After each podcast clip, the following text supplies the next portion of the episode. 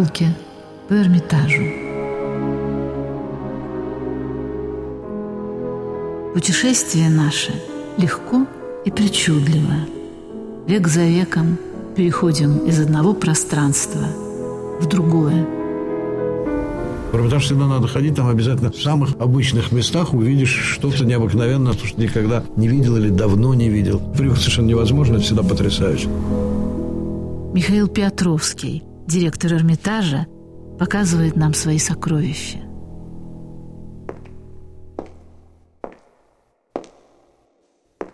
Тайны царских сервизов.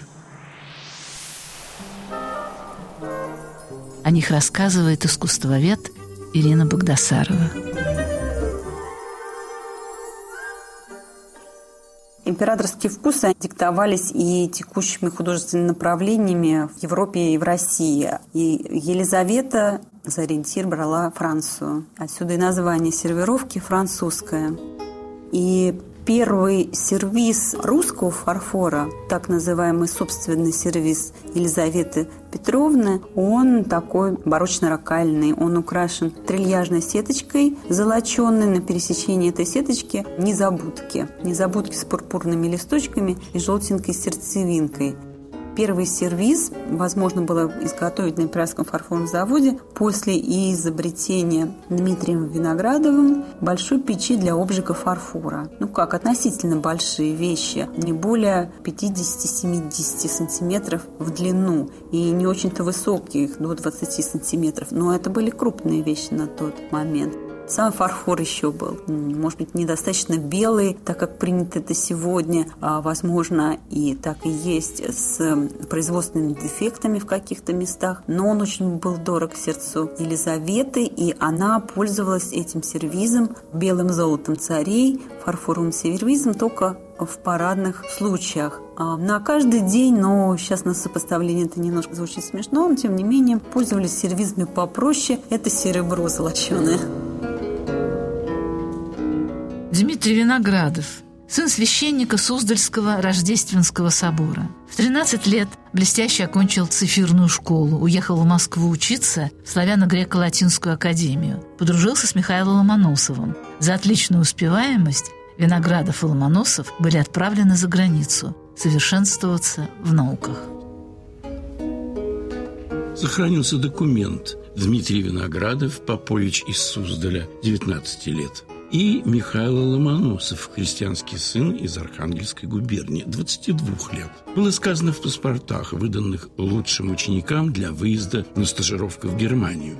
В этом документе сохранилось единственное описание внешнего вида Виноградова. Темные волосы высокого роста, одет в красный кафтан, характер легкий и веселый.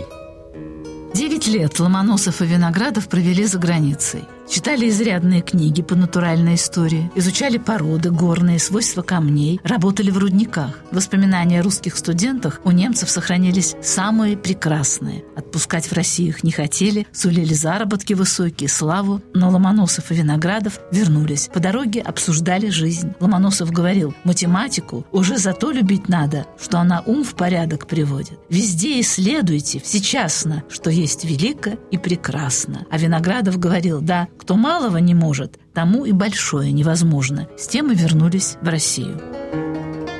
Дмитрий Виноградов получает задание особой государственной важности – изготовить и произвести отечественный фарфор. 30 января 1746 года Дмитрий Виноградов составил первый рецепт фарфора по составу близкий к китайскому, а для конспирации рецепт написал на немецком языке.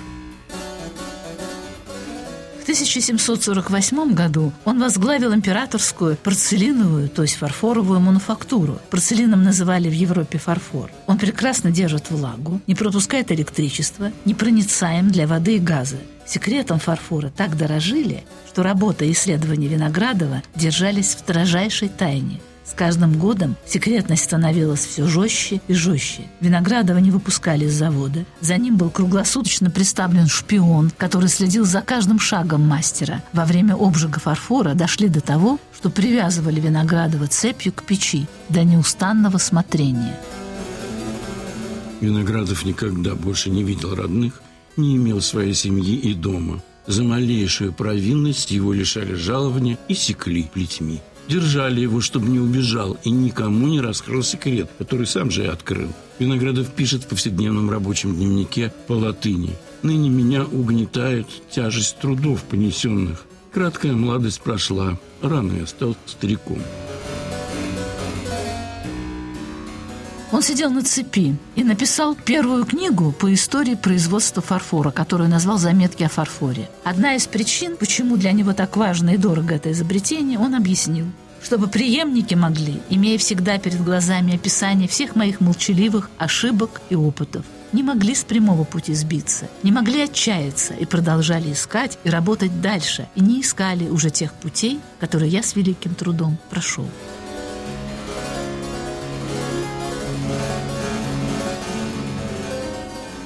Он умер в 36 лет. Могила его до сих пор неизвестна. Дмитрий Иванович Виноградов, его имя мы стараемся всегда упомянуть. Это изобретатель русского фарфора, французский мастер Жак-Доминик Рашет. Тем не менее, полностью посвятил себя работе на фарфоровом заводе, создавал сам модели, имел свою мастерскую, соответственно, учеников. Это 18 век. В начале 19 века уже активную позицию занимают мастера наши русские, том числе и Степан Пименов, по моделям которого делаются настольные украшения для таких знаменитых сервизов, как, например, Гурьевский сервиз с золочеными фигурами, которые поддерживают чаши для фруктов. Ну и так далее. Уже 19 век дает знаменитую плеяду русских мастеров, как скульпторов, так и живописцев. Собственно, имена мы их знаем, и часто уже в 19 веке появляется традиция, что мастера ставят свою подпись. Это 19 даже ближе туда, к середине 19 столетия. В XVIII веке, несмотря на то, что произведения сделаны виртуозно, все-таки мастера завода ощущали себя ремесленниками, теми, кто должен исполнить свою работу по определенным образцам. Они не были творцами в современном понимании автора. Это сейчас создается фарфоровое произведение, и мы знаем точно, что это автор формы, это автор живописи, это автор позолоты и так далее, и так далее. Форма – это скульптор, а роспись – живописец, позолота это позолотчик. И, кстати, в росписях тоже разница. Одно дело сделать миниатюру, там нужен более профессиональный художник, подчас прошедший школу Академии художеств или в XIX веке школу непосредственно при фарфоровом заводе, школа для служащих и мастеровых. И другое дело орнаменталист, который должен был безупречно исполнить орнамент в том или ином стиле. Особенно вот орнаментика была важна в период правления императора Николая I, когда в искусстве утверждается историзм со всеми художественными направлениями – готика, античность и так далее.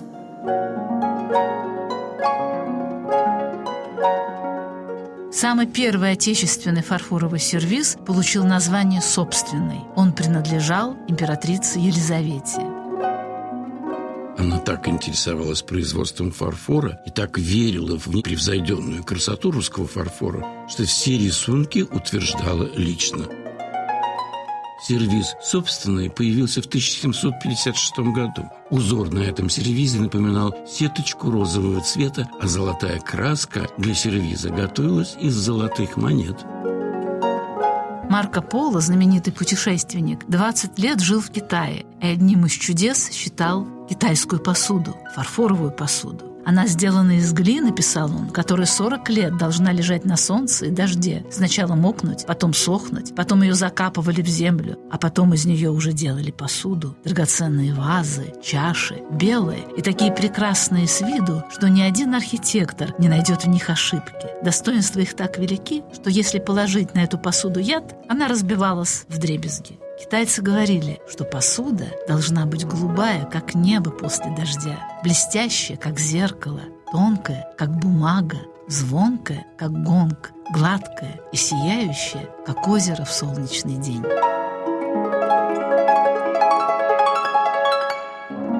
Китайский фарфор считался чудесным. Из тонких чашек можно было пить какой угодно горячий чай – Бывали такие чашки, что как только в них наливали воду, на стенках появлялись голубые рыбки. А как только воду выливали, рыбки исчезали. Посуда, сделанная из фарфора, уберегала от злых духов и болезней. Фарфоровая посуда считалась одним из самых шикарных подарков. Более того, знатные дамы Европы носили черепки разбитой китайской посуды на золотых цепочках вокруг шеи. Славилась в Китае фарфоровая Нанкинская башня. Ее девять этажей поднимались вверх на 80 метров. Стены были выложены белыми фарфоровыми плитками. Плитки окон и дверей были желтые, бледно-зеленые, а на них извивались выпуклые драконы. На острых выступах башни висели фарфоровые колокольчики, 80 штук. Они нежно звенели от малейшего дуновения ветра.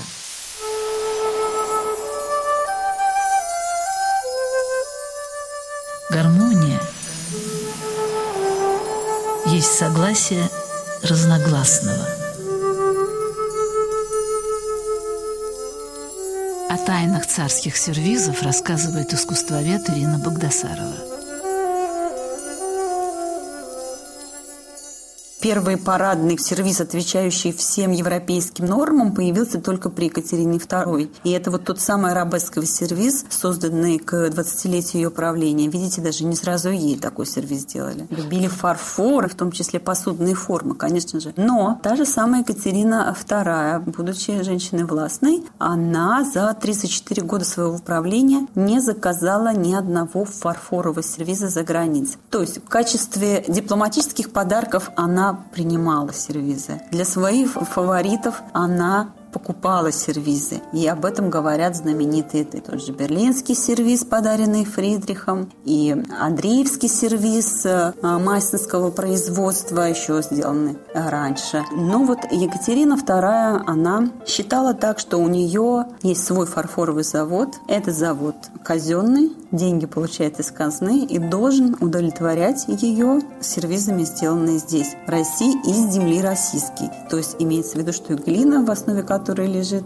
фарфор, она тоже добывалась здесь, в России, не была привозной. Так было изначально, по крайней мере. Расцвет фарфорового производства приходится на правление Екатерины II. Екатерина была подчеркнуто умерена в еде, демонстрировала свою склонность к золотой середине и любила за столом небольшое количество близких людей. Вот какими словами вспоминает ее обиды паж Брусилов. Стол был круглый.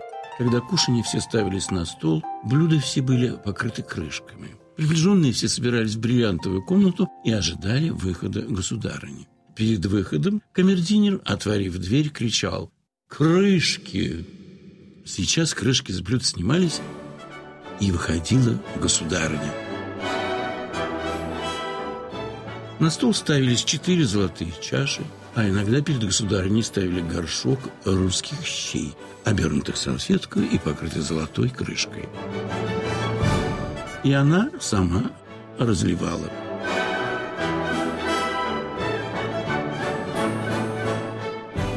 Государыня кушала на золотом приборе, прочие – на серебре. Государыня кушала очень тихо, обмакивала кусочки хлеба в соусе и кормила собачек. Разговор за столом был непринужденный, веселый. Кушанье подавались своим чередом. Она выбирала какое-нибудь одно блюдо, остальные выбирали блюдо сами. Екатерина любила интимные ужины, куда приглашались только самые близкие люди – Слуги же не допускались вовсе. Пол состоял из двух квадратов, которые вынимались, и из них поднимались и опускались посредством простого механизма два накрытых стола на шесть приборов. При изучении периода правления Петра I, конечно же, большое значение имели камерфурьерские журналы. Там может быть описание представлено столов, гостей, кто где как сидел, но крайне редко описано, что именно ели. Непосредственно для каждого трапезника это начало XIX века. Но, конечно же, при французской сервировке, когда вынос каждых блюд по передачам был сюрпризом, все же они заранее оговаривались и сохранились появились некоторые интересные описания, а, например, приемов середины XVIII века. Например, подавалось рагу из оленей губ и ушей, бычьи глаза в соусе по утру проснувшись, лосиные губы в сметане, разварные медвежьи лапы и различные вина.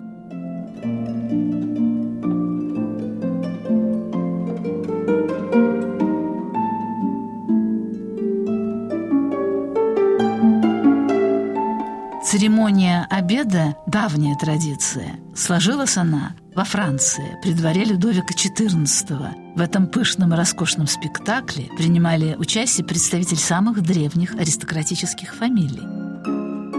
Процессия королевского обеда начинала свой путь ежедневно час пополудни из нижних покоев дворца. Ее возглавлял мэтр Дотель, пост, занять который стремились самые знатные вельмужи. За ним двигались остальные члены процессии. Потом кухонные служители, несущие блюда, корзины с вилками, ножами, ложками, солонками и другой посудой и снедью. На огромных подносах несли богато украшенные блюда, предназначенные для королевского обеда. Процессия обходила весь дворец, и все могли лицезреть обед короля. Но в залу, где Людовик XIV обычно ел, специальной столовой в дворце не было. Обед этот, как правило, попадал уже совсем остывшим. Людовик ввел в употребление вилку. До этого было принято пользоваться за столом лишь ложкой и ножом особой формы. Вилку пытался ввести в моду еще Генрих III и его фавориты. Но их пример был скорее отрицательным. И моралисты в один голос обвиняли безнравственного монарха в том, что он вместо того, чтобы брать пищу тремя пальцами, как предписывала традиция, использует такой нелепый, глупейший, можно сказать, инструмент. Другое новшество Людовика XIV этикет подачи блюд по очереди. Раньше блюда подавались все сразу, уложенные в чудовищные пирамиды.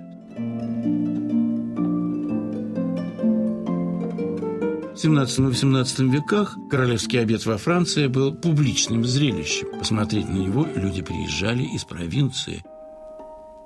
И в определенные дни во дворец во время королевского обеда допускались все любопытствующие если они были прилично одеты. Людовик XIV обладал отменным аппетитом и с удовольствием демонстрировал его своим подданным. Одна из зрительниц писала, пораженная зрелищем, «Я видела, как ест король, а ест он очень часто. Четыре тарелки различных супов, целую куропатку, полную большую тарелку салата, баранину с чесноком, два хороших куска ветчины, полную тарелку пирожных, фрукты, джем. Между прочим, ритуальный обед короля на публике вовсе не предполагал обязательного поглощения всех блюд, подаваемых к столу. Правилом скорее было лишь чуть-чуть отведать каждое. Этикет был таков, что нужно было попробовать от каждого блюда. Иначе физически это невозможно просто все съесть. Но особый акцент всегда имел десерт, который украшался особо, который имел свою программу, когда гости уже были более-менее сыты. И иногда десерт задавал основной тон того, что же у нас был за праздник в конце концов. И опять-таки, если это был какой-то орденский, то часто и героические мотивы там присутствовали. Гурманом был французский король Людовик XVI. Как и его предки, он с аппетитом ел на публике, что не удавалось королеве Марии Антуанетте, которая во время этих спектаклей только делала вид, что ест, а обедала позднее у себя. Даже в самые критические моменты своей жизни Людовик XVI сохранял интерес к обильному и хорошо приготовленному обеду. Монарх и вся королевская семья, будучи заключены в замок, ежедневно съедали за обедом, как указывает Франклин, три супа, три жарких, каждый из трех кусков мяса, четыре сладких блюда, тарелку пирожных, компоты трех сортов, три корзины фруктов. К обеду им подавали ежедневно бутылку шампанского, маленький графин Бордо и по бутылке Мальвази и Мадеры, а также кофе. Но если во Франции кулинарное искусство расцветало в эпохе королей гурманов и регентов-кондитеров, то в России на всем протяжении XVIII века придворный обед так и не стал моделью, на которой равнялась бы русская аристократическая кухня.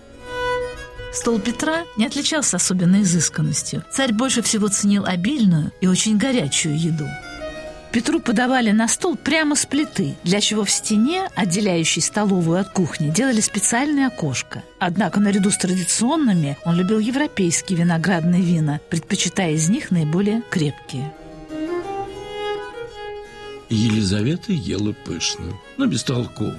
Не вовремя и менее других русских монархов могла похвалиться утонченным ритуалом и искусством поваров – Однако, в отличие от отца, она строго следила за соблюдением постов. Только одному своему фавориту Разумовскому позволяла во дворце есть рыбное кушанье. А остальных так преследовала за недержание поста, что другой ее приближенный, граф Бестужев, был принужден обратиться к константинопольскому патриарху за разрешением не есть грибного супа.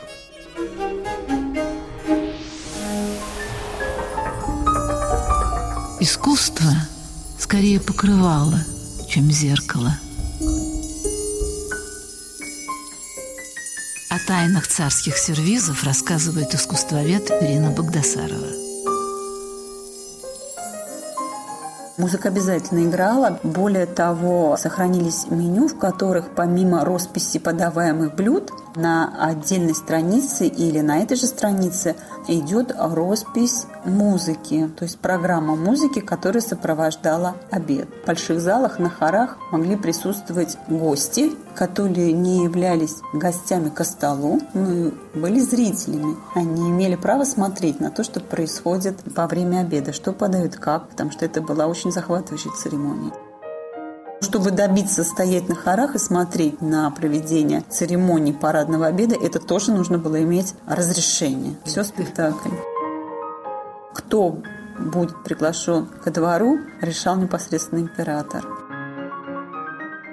Стул Елизаветы прежде всего был сам по себе интересной формы. В виде двуглавого орла, в виде короны, в виде вензеля самой императрицы. Вообще столы составлялись из так называемых штук. То есть это небольшого размера складные столы, которые ставили по определенному рисунку. И эти штуки, они обычно деревянные столы, и когда они приходили в негодность, начинала шататься ножка или что-то другое с ними происходило, их попросту уничтожали и делали новые. То есть понятно, что это не высокохудожественные произведения, и их специально не сохраняли ни к чему. Поэтому до нас дошли в основном только вот конца 19 начала 20 века такие штуки. На такие столы, когда их составляли из них фигуру, затем их покрывали сукном или бумазей, да, а сверху скатерть. Значит, вот это сукно или бумазея нужно было для того, чтобы, во-первых, скатерть хорошо, да, закрепилась на столе, никуда не ерзала, а во-вторых, сукно было своеобразным шумоизолятором. Представьте себе,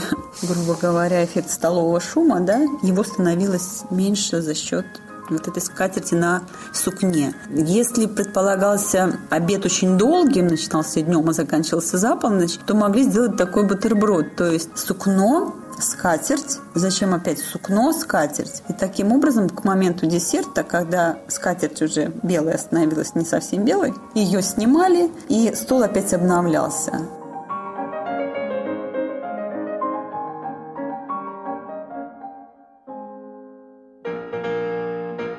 В России XVIII века своими обедами славился светлейший князь Потемкин. Особенно были поражены современники пышностью праздника, данного им в честь императрицы в 1791 году.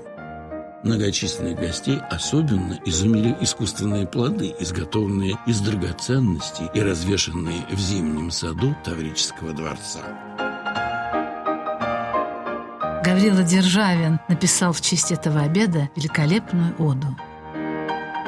«Доколь текут часы золотые, и не приспели скорби злые, пей, ешь и веселись, сосед».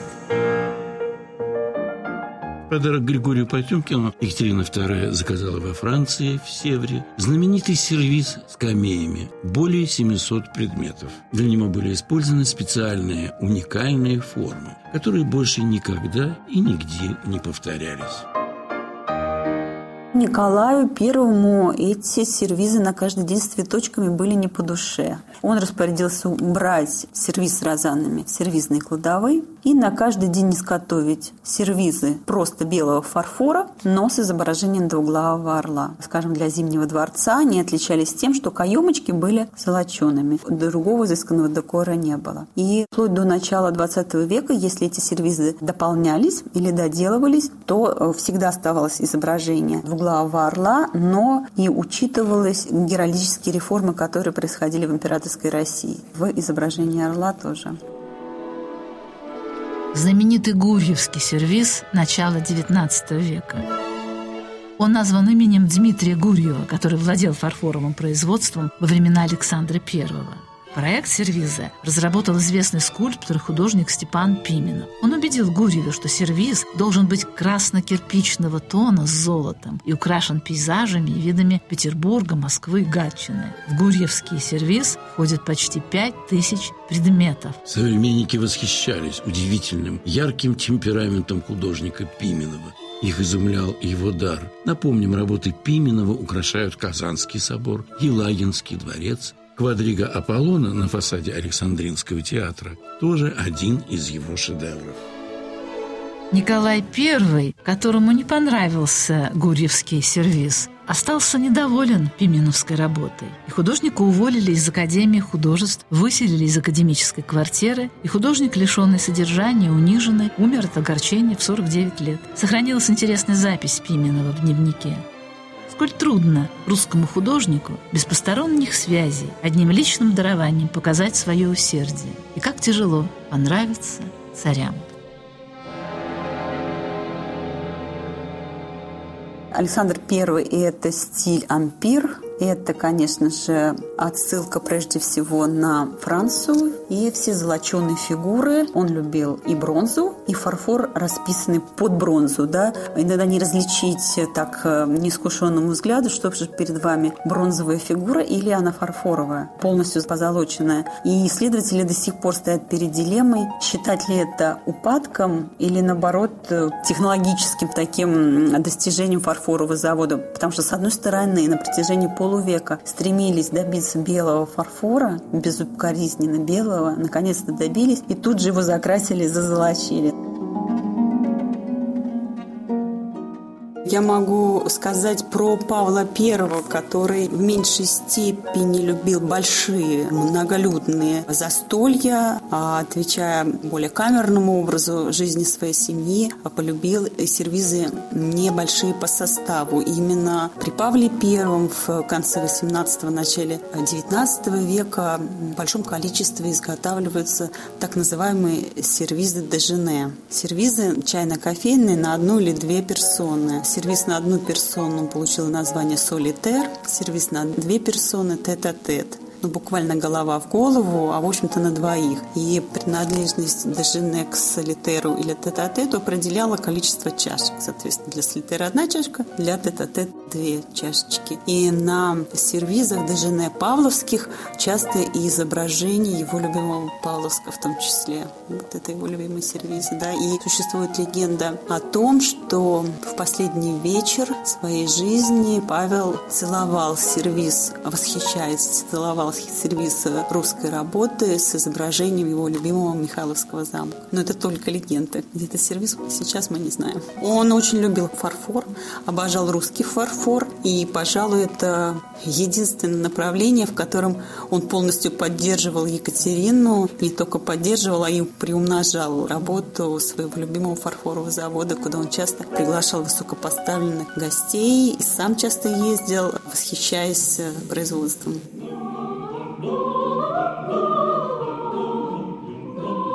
История то в прошлом, что не проходит. Урок – неоконченный процесс. Изучая дедов, узнаем внуков, то есть самих себя –